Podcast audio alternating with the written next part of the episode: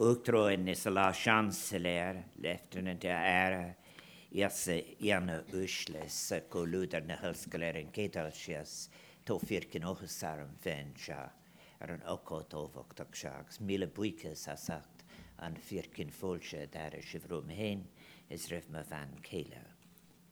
Dear President and Vice Chancellor, Deputy Lieutenant, Minister, Honorary Consul, distinguished guests, and community of the University, may I begin by thanking you all for the very warm welcome that you have given to Sabina and I. And may I thank you, Minister, for your warm introduction. I'm honoured to join you all today to deliver the 6th Harri Holkeri Lecture. And may I begin by commending Queen's University and the Finnish Embassy in London for their collaboration in what is a very important lecture series. There could be no more appropriate way of remembering Harri Holkeri, a good friend of these islands, as you have heard, and a man of peace, than to consecrate a moment of time each year in his memory to a reflection on the resolution of conflict. And there could be no more appropriate organizer for such an event than the Senator George J. Mitchell Institute for Global Peace and Security and Justice, an institute which carries the name of another great peacemaker and friend of Ireland who worked so closely with Harry and with General John de Chastelain to help to bring the gift of peace to our islands. And to this distinguished triumvirate, Harry brought his characteristic wit, intellect, considerable political wisdom, and indeed patience accumulated over many years of service in his native Finland. His memory will always remain near to the hearts of all those who sought and who continue to seek an enduring peace, not only on our own islands, but in other places too. For me, it's a pleasure to come back to university at any time, but to particularly to return to Queen's University again. I have very fond memories of working with distinguished colleagues from this university during my time as a practicing university teacher. And of course, in more recent times, when I was asked to address an international meeting of the Institute of Conflict Transformation and Social Justice, held here just 4 years ago. Since its foundation, 170 years ago, Queen's University has been an important place of learning, not only for Belfast and Ireland, but I think internationally, and it continues to uphold this tradition of scholarship to this day. And I think universities are so important. Our future on these islands and on this planet, a fragile planet, depends in a very significant measure on the quality of courageous reflection we bring to present circumstances, and not just present circumstances, but anticipated futures. And this in turn depends, inter alia, on the teaching, learning, and scholarly endeavor that is being carried out in places of reflection, in universities. For it is in places of learning such as this that old and sometimes stale and even damaging orthodoxies can be challenged. It is in universities that long-held assumptions can be put to the test, even overturned. And it is in institutions such as this that the pluralist intellectual work that can generate policy for the future will be forged, whether it be in the social sciences, the natural sciences, or the humanities. None of this pluralism can be taken for granted. There are times when it needs to be reasserted, reintroduced even. And this university, perhaps more than any others, is aware of how, together with the extraordinary opportunities that are given to teachers and students, comes a concomitant duty to transform knowledge and thought into positive action. After all, Queen's University shares the motto of the city of Belfast, pro tanto quid retribuamus, for so much, what shall we give back? And this lecture series, then, is very much in that spirit. And I am aware in making this address this morning that I'm following the footsteps of very distinguished speakers, Tarja Halonen, a former president of Finland, First Minister Arlene Foster, Ambassador Akbar Ahmed, Senator Mitchell, and of course my friend of many years, Martti Ahtisaari, whose commitment to peace has been truly global. All of these previous speakers have taken as their departure point the continuing task of pursuing peace, a reminder, if anywhere needed, that peace is a process, not an event, one that requires persistent and dedicated attention and effort. In such a process, words are, as Václav Havel memorably told us, important. Words that can wound, words that can heal, words that can create fear, words that can be emancipatory.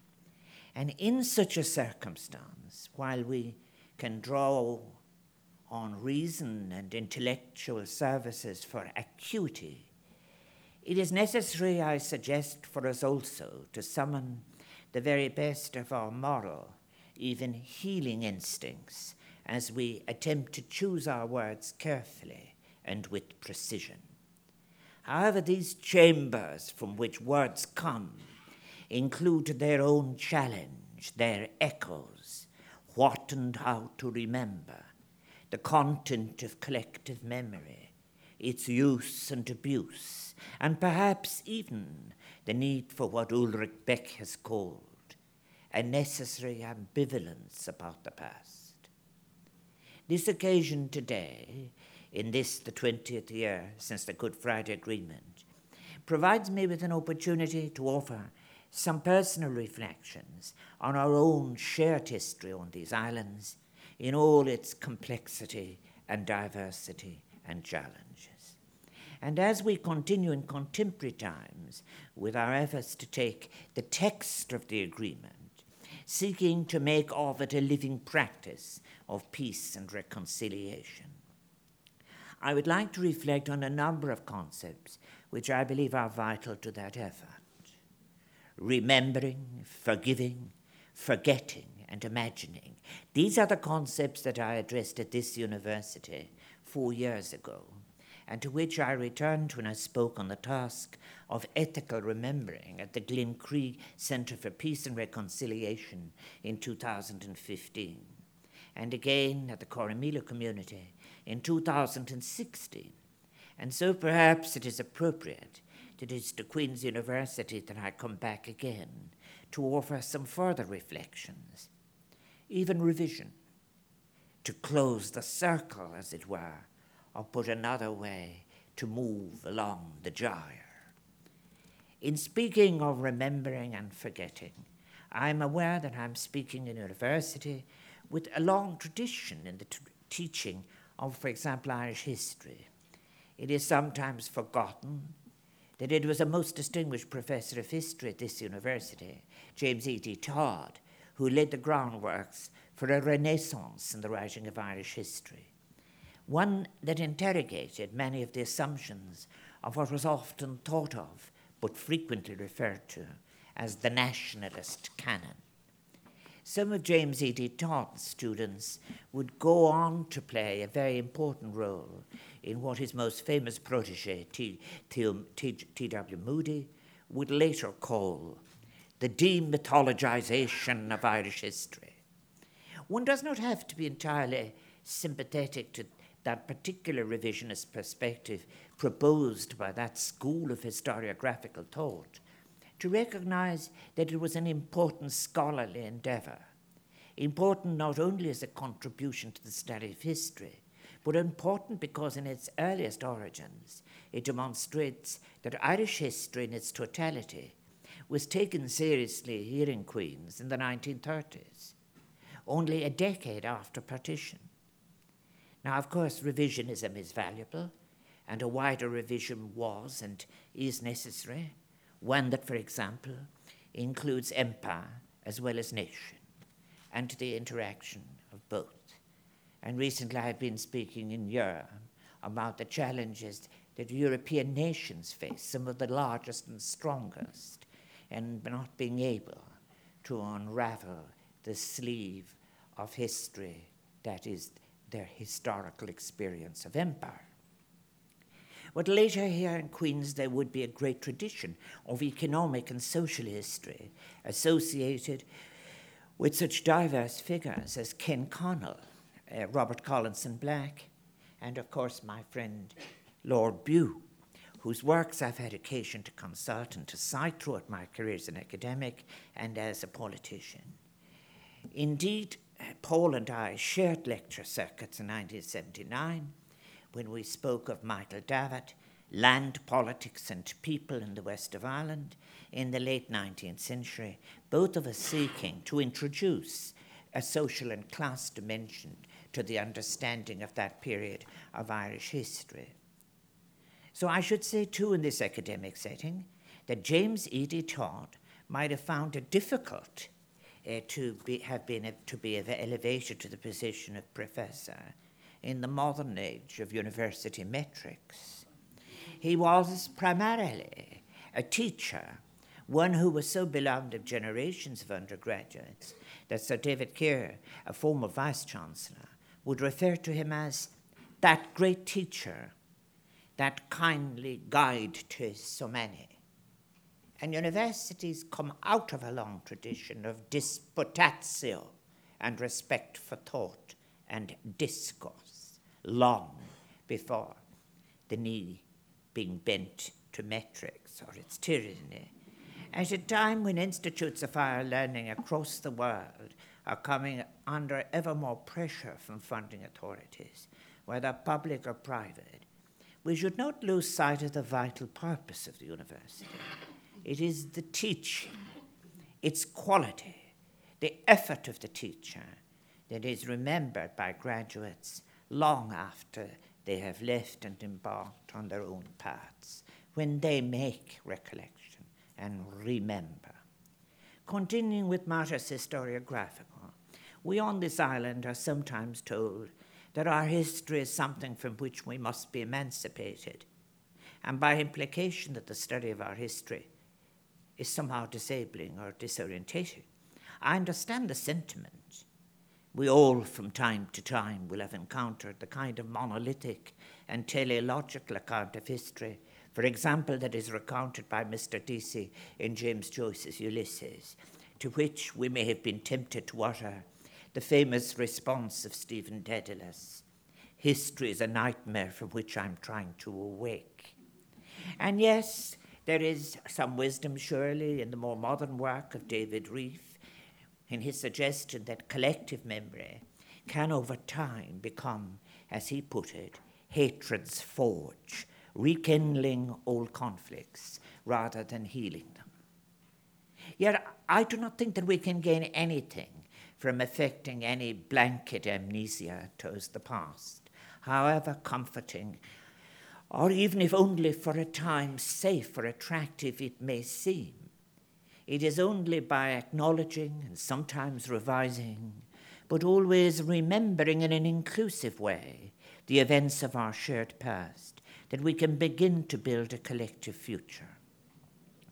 For the achievement of this, Paul Ricœur advanced a position for what he called narrative hospitality, one which would open ourselves to the perspective, stories, memories, and pains of the stranger, the other, even the enemy of yesterday, however dissonant it may seem. Professor Richard Carney has sought to develop and apply this perspective. History then obviously loses, one can even say is degraded, when it is sought to be deployed as propaganda, as it were, in a competitive battle of recalled grievances. If studied, however, may I suggest, with ethical intent as to openness, not only to the foundation myths of the others in the discourse, the foundation myths of the other's life version, but also with understanding towards the possible sources of its inaccuracies, It can endow us not only with a deeper understanding of the present dispensation of things and the political, economic, and social structures in which we are enmeshed and sometimes seek to escape, but it can deepen our empathy for the perspective of others who are equally seeking to escape, which is so vital if we are to live together. It is a yield of such an ethical endeavour perspective that it opens windows to the possibilities of the future, as we would say in the Irish language, the opportunity to share efforts in the making of something new, something that is not reducible to the past or the present. Already I realise how dependent we are for such an approach, for philosophical work that privileges engagement with our contemporary moral choices. And again, I so wish our universities will make the case for putting philosophy into its moment in the sun. We so badly need that. The imperative for an ethical core to such a project is all the more important when it is applied to public history and to the forms sought and given to intense acts of public remembering, which we on these islands have been undertaking over the past 6 years, as we have begun the process of commemorating the formative events of a century ago, events which include the Ulster Covenant, the establishment of the Ulster and Irish Volunteers, the 1913 strike and lockout, the 1916 Easter Rising, the First World War, women's suffrage, the election of the first Dáil, the War of Independence, partition, and the Civil War. These events were formative, not only in the obvious sense of their consequences and the bringing about the division of Ireland into distinct jurisdictions, but also for their inspiring some of the great movements of thought and action which have done so much to make our island a more emancipated place. An example would be the women's movement or the labour movement. Since I was inaugurated as President of Ireland, I have sought to place the action of remembering within an ethical context, and in doing so I have drawn on the works of not only of Ricœur, who I have mentioned, and of Richard Kearney, but also of Hannah Arendt. One of the obvious requirements of remembering ethically is the inclusion and recognition of those voices from the past that were and have been excluded, disenfranchised, marginalised, whether by virtue of their class, their race, or their gender. That is why it was of such importance, for example, to restore the contribution of women of the revolutionary generation to their rightful place in history. This included women who sought full independence, some who sought it within Home Rule, some who were pacifists, but all sharing the same road towards the horizon that beckoned, full equality for women. It is a journey that is, of course, not yet finished. The often repressive atmosphere of the new free state of the 1920s disappointed feminists from all parts of our island. And with feminism, was and had been an all-island movement. That is why this year, as we mark the centenary of the achievement of the first step towards full women's suffrage on these islands, we recognise that the suffrage movement on this island owed its very existence to the tireless efforts of such as Isabella Todd, a Belfast-based Presbyterian, and Anna Haslam, a Quaker and businesswoman from Cork, both of whom never wavered in their support for the union between Britain and Ireland. Then, another example of plurality of method, as it were, are Constance and Eva Gore-Booth, one president of the suffrage movement and the other secretary, united in the struggle for formal equality, but differing on what methods are to be invoked in relation to independence, and Eva being a major force in winning trade union rights for women in Manchester and throughout the United Kingdom. We have now, on this island, begun to address more comprehensively, and I hope more reflectively than before, the experiences of these important figures from a century ago, figures that had been sidelined in the collective memory of the South and in the national historical narrative of the birth of the independent Irish state. In our more open approach to an empirically informed historiography, we've also embarked on a journey of acknowledging the experiences of those 200,000 men from all parts of Ireland, north and south, and from Irish communities across the world who were drawn into the horrors of the First World War. We have together recalled and remembered these men and their complex and sometimes contradictory political aspirations, and those who had no such aspirations, but were simply compelled by economic necessity, and in the case of the Dublin tenements, in the fallout from the lockout of 1913, simply driven by poverty to serve in the British Armed Forces. Though they shared the terrible experience of war in Europe, at Gallipoli, and in the Middle East, these Irishmen who returned from the First World War were treated very differently in what would become the Irish Free State than other similar returnees in Australia, Canada, New Zealand, or indeed in what would become Northern Ireland. There was an uncertainty regarding the place of the war and those who fought in it in our national history. And this was reflected in an attitude that enabled a near-official amnesia towards the First World War. That has now changed, in part thanks to the work of historians again, including contributions by historians from this university, such as the late Professor Keith Jeffrey. In addition, many people on this island are now, through an examination of their family history, beginning to have a greater, and in the South, sometimes too long delayed, insight into the experience of their grandparents and great-grandparents. As a consequence of that excavation of the personal past, there is now, I believe, a far greater understanding of the motivation of those who fought and died, as well as a heightened recognition of the lives, the promise, and potential destroyed in the war. In restoring those soldiers to our public and collective memory, we have also gained a greater understanding and respect for the centrality of the experience of the 36th Ulster Division to public memory in the Unionist tradition. In doing so, we do not elide or avoid the legitimate and still important debates regarding the nature of a war in which a generation of the young of Europe was lost.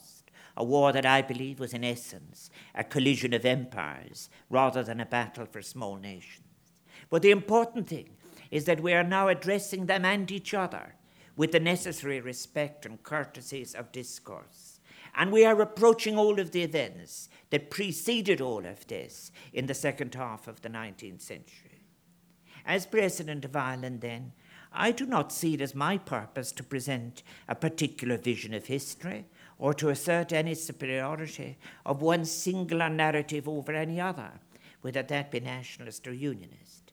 On the contrary, when I visit Northern Ireland, as I did last weekend, I came hoping to practice and achieve the openness available to the human spirit, to understand and respect, to the best of my abilities, the perspective of others. And while it may never be completely possible for any of us fully to free ourselves from our own previous experiences and inheritance of thought, my aim is simply to make a modest contribution to the transparency of purpose, the honesty of endeavour, and the generosity toward other perspectives, which I believe are required of all of us if we are not to sacrifice the possibilities of a shared future. We need mind work now. Work on language, sophisticated humanist reflection, and how we can leap over barriers, real and unreal. The space for a reconciliation of historical perspective and of respect for one another's historical experience, both on this island and between Ireland and Britain, has been powerfully assisted in so many respects by the Good Friday Agreement itself, in recognising the birthright of all those in Northern Ireland to identify themselves as Irish or British or both. The agreement has enabled a new respect for Irishness and Britishness, with all the complexity that that entails, reflective of both our shared history and shared future, and our actions past and present and future. Considering all that has gone before, the transformation of what had been the sometimes tense East-West relationship between the Irish and British governments to one characterized by its closeness now is remarkable. It has been accompanied by a deepening in what were already warm relationships between the peoples of Ireland and Britain.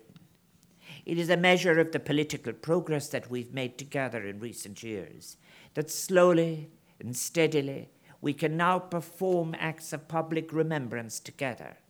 There is a growing recognition that we must help one another understand pasts which we share, even if our perception of those pasts frequently and legitimately differ. A most potent symbol of the transformation in our relationship was the state visit of Queen Elizabeth to Ireland in 2011, and the return state visit which I made at her invitation in 2014. There is no greater symbol of sovereign equality than the exchange of state visits, and there could have been no more important example of respecting all of the traditions on these islands than the joint laying of wreaths for those who died for the cause of Irish freedom and for the Irish who died in British uniform. I think also of Queen Elizabeth's words in the Irish language, which both signalled and evoked immense respect.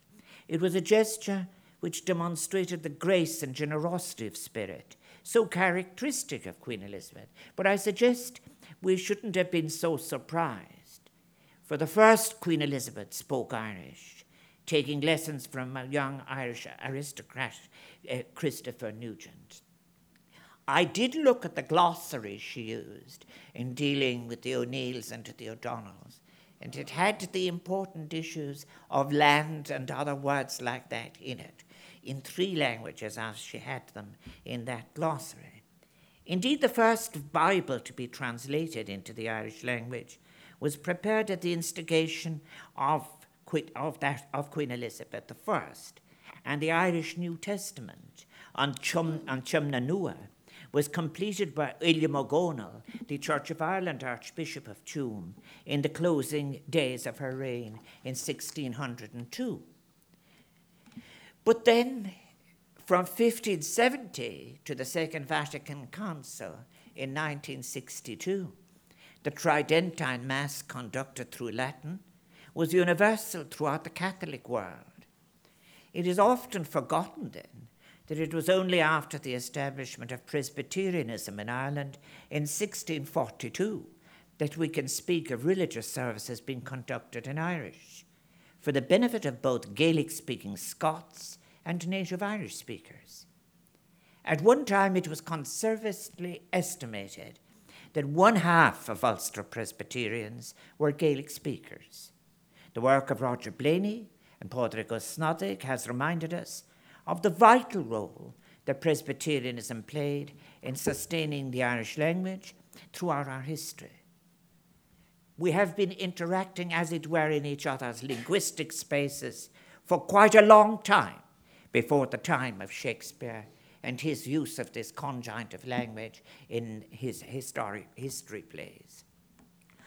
I don't want to venture further in what I know is a rather sensitive issue, but I do want to acknowledge today that the preservation of the Irish language was at one point, it had fallen to be the endeavour of only a dedicated few. And though that has changed, thankfully, agus tom harva sósta fúisin, that so many of those few came from the Church of Ireland or dissenting traditions, including the first president of Ireland and Crevan, Douglas the Heather. Dear friends, the last living veteran of the First World War, Florence Green, passed away in 2012. The last living veteran of our War of Independence died 5 years before that. As a consequence, those great struggles have now passed into the realm of that most amorphous and difficult of concepts, collective memory. The remembering is not an active practice in the sense of the singular. In fact, can, remember, have a plural, as David Rieff would say. Yes, I'm very aware that the events of that dark period that is so often and too simply, too tritely called the Troubles, a time in which terrible and heinous acts were inflicted and suffered by so many, remains very much a matter of personal memory. So it is with some trepidation that I offer my own thoughts on the necessary subject and of how we might approach the topic of forgiveness. And in doing so, I return again to the work of Hannah Arendt, a philosopher who wrote and thought deeply on its conceptual foundations, and thus not just the possibilities, but the difficulties involved in the transaction of forgiveness. Hannah Arendt wrote in The Human Condition that forgiveness is the necessary corrective for the inevitable damages that result from action. Forgiveness as an action arises, in the words of her doctoral student Elizabeth Young-Bruehl, to address the boundless happenings of the past.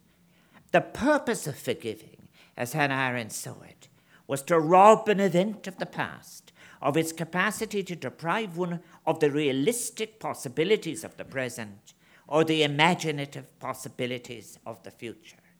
As we would say now.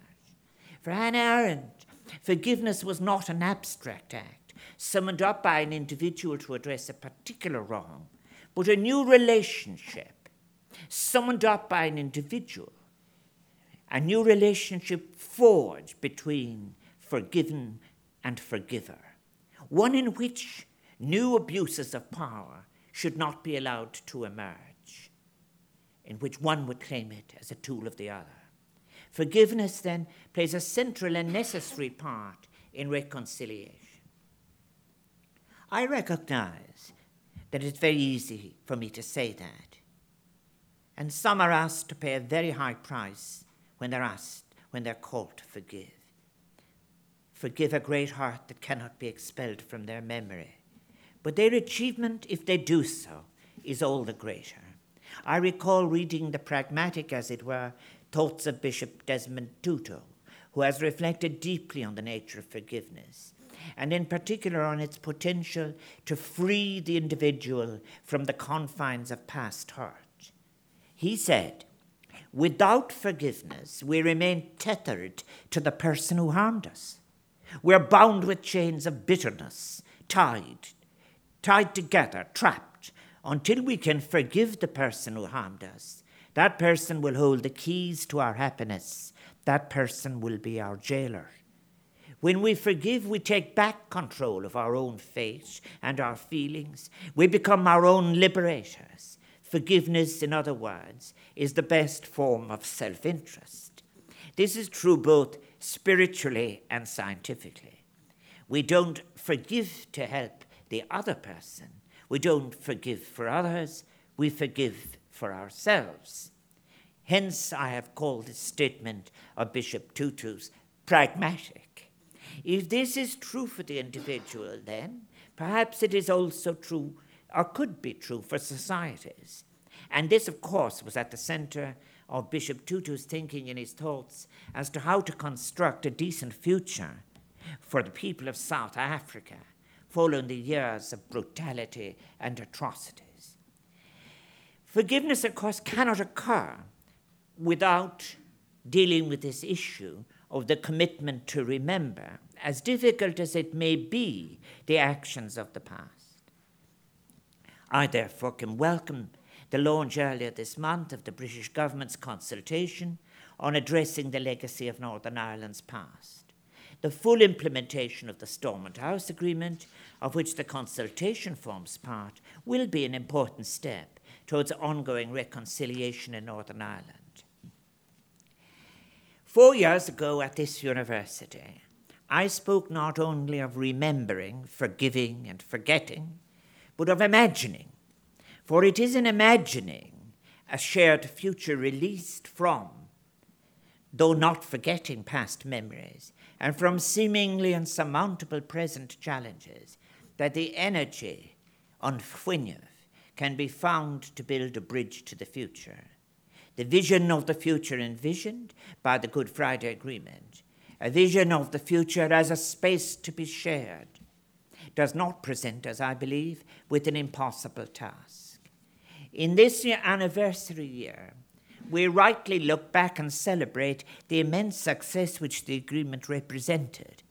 It is the achievement, as you have heard, of successive governments in London and Dublin, of our support of friends in the European Union and the United States. But above all, it is a testament to the moral courage and resilience of the people of Northern Ireland, including their political leaders, who can proudly claim to have created one of the most successful peace processes in recent history, a claim validated by public opinion around the world, even if it is sometimes doubted closer home. Let us also recognize that the Good Friday Agreement is a present reality and that implementing it remains a work in progress. Indeed, as Northern Ireland continues to operate without an executive, in some respects, the work has been stalled. It is therefore essential that we remind ourselves and reaffirm that the Good Friday Agreement, with all its imperfections and creativity, represents the best hope for all of our people, north and south. In this century, our island and our planet will be summoned to confront great challenges, where words will have to be turned into actions. The outlines of those challenges are discernible to us today. The necessity to achieve just and sustainable development, the moral imperative to welcome the ever greater numbers fleeing war, famine, persecution, natural disasters. The need to oppose unequivocally the contemporary manifestations of racism and xenophobia. And above all, we must work together on the mitigation of the potentially catastrophic effects of climate change. None of us can be indifferent to the future. These challenges to which I've made reference demand action in the public realm from all of us, a public realm which the Good Friday Agreement has uniquely created for this whole island. That is why it's now important to find urgent, to find a way in Dublin and London, but above all here in Northern Ireland, to move away from the hard shoulder where the implementation of the Good Friday Agreement presently finds itself, and to start moving together again along our shared journey, and to do so with generosity. Arlene Foster has, I believe, recognised this when she said, given the size of Northern Ireland and the scale of challenges we face, we will only succeed if we move forward together. So despite the not inconsiderable challenges and distractions, I remain optimistic that we can all recommit ourselves without any fear, but with the greatest of hopes to the principles that lie at the core of the Good Friday Agreement. The communities in Northern Ireland have shown the world in the past that working together, they can measure up to any order, however tall. And burdened with complexity, they can do so even better. There is one challenge that I have omitted so far, and it is one that I have no wish to avoid addressing in our present circumstances, and that is concerning the decision of the United Kingdom to exit the European Union. Although this is a process that did not originate on our island, the majority of people in Northern Ireland did not favour the decision, it has thrown up profound and testing questions in the context of the interests, identity, and aspirations on this island. And I would be dishonest if I didn't express great regret at the decision of the British people in 2016. However, I wish to emphasise today that irrespective of the manner in which the challenge of Brexit is resolved, it will be more essential than ever in the years ahead to work to maintain the new and deep friendships which have been developed between Britain and Ireland and between North and South in the context of both our existing shared membership of the European Union and of the peace process. I want to particularly emphasise just one point regarding Brexit, because it is a point which is sometimes misunderstood or misrepresented. In the Brexit negotiations, the core aim of the Irish government relating to relationships on this island, an aim which I share, is to preserve the provisions and principles of the Good Friday Agreement. This is not a straightforward task because the Brexit process necessarily, in some respects, unpicks what was painstakingly woven together. My point is simply to emphasize the importance of manifesting and acknowledging good faith on this sensitive question. Dear friends, Marfakal Square. Last month I had the honor of addressing the United Nations General Assembly, of which Harri Holkeri was a former president. The occasion was a high-level meeting on peace building and sustaining peace, part of an effort to bring together the United Nations and its member states to work coherently across the three pillars upon which the action of the United Nations is organized: peace and security, human rights and development. And I spoke of the importance of not confining normative thinking to the General Assembly, of which Harri Holkeri was a former distinguished president, and, as it were, resiling to accepting that real and dangerous work can take place in the Security Council. The reports produced in the weeks and months before that meeting I attended were sobering. A recent joint report prepared by the World Bank and the United Nations indicated that in 2016, more countries experienced violent conflict than at any time in the past 30 years, while reported battle-related deaths in 2016 were 10 times higher than in 2005. It is a profound condemnation of what humanity has made of our legacies of culture, reason, ethics, belief systems, scholarship, that we now live in a world that is home yet again to so much war, at a time when we have in our hands the power to abolish all forms of human poverty. We continue to share a planet with hundreds of millions of people who are every day deprived of their most fundamental economic and social rights. Science and technology and our capacity for innovation and creativity continue to be used to fan the flames of conflict rather than directed to the purposes of peace. It is not surprising, then, that many of those attending that meeting in New York were deeply pessimistic. There was a feeling that the multilateral system itself was under attack, that a diplomacy of the common good, the kind of patient and generous diplomacy practiced by Harri Holkeri, was being replaced by a diplomacy of transaction of interests among the powerful, one based not on deliberation, but on a very narrow conception of self-interest, and that badly and dangerously defined. At that meeting, I spoke not only of our global challenges, but of the success represented by the Good Friday Agreement and the contribution made by the two governments involved in the negotiations, the importance of sustained financing for peace-building activities, and the role of the European Union and the United States. Above all, I paid tribute to the steady and courageous activism of civic organizations campaigning for a more just and peaceful society, many of which, as we know, were led by women.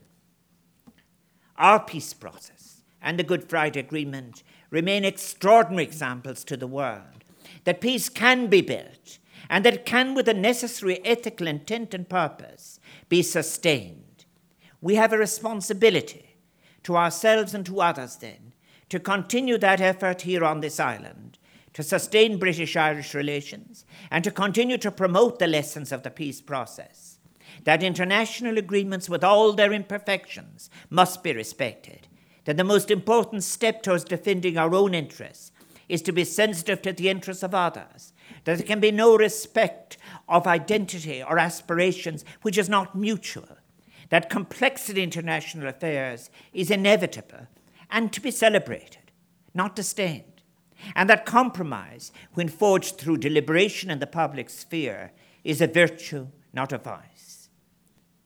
Being open to imagining, achieving the ethical purpose of remembering, taking the risks of forgiving, leads, I believe, to a virtuous discourse that for future generations enjoying peace together will deserve to be in time celebrated and remembered. Mille Buikis, thank you.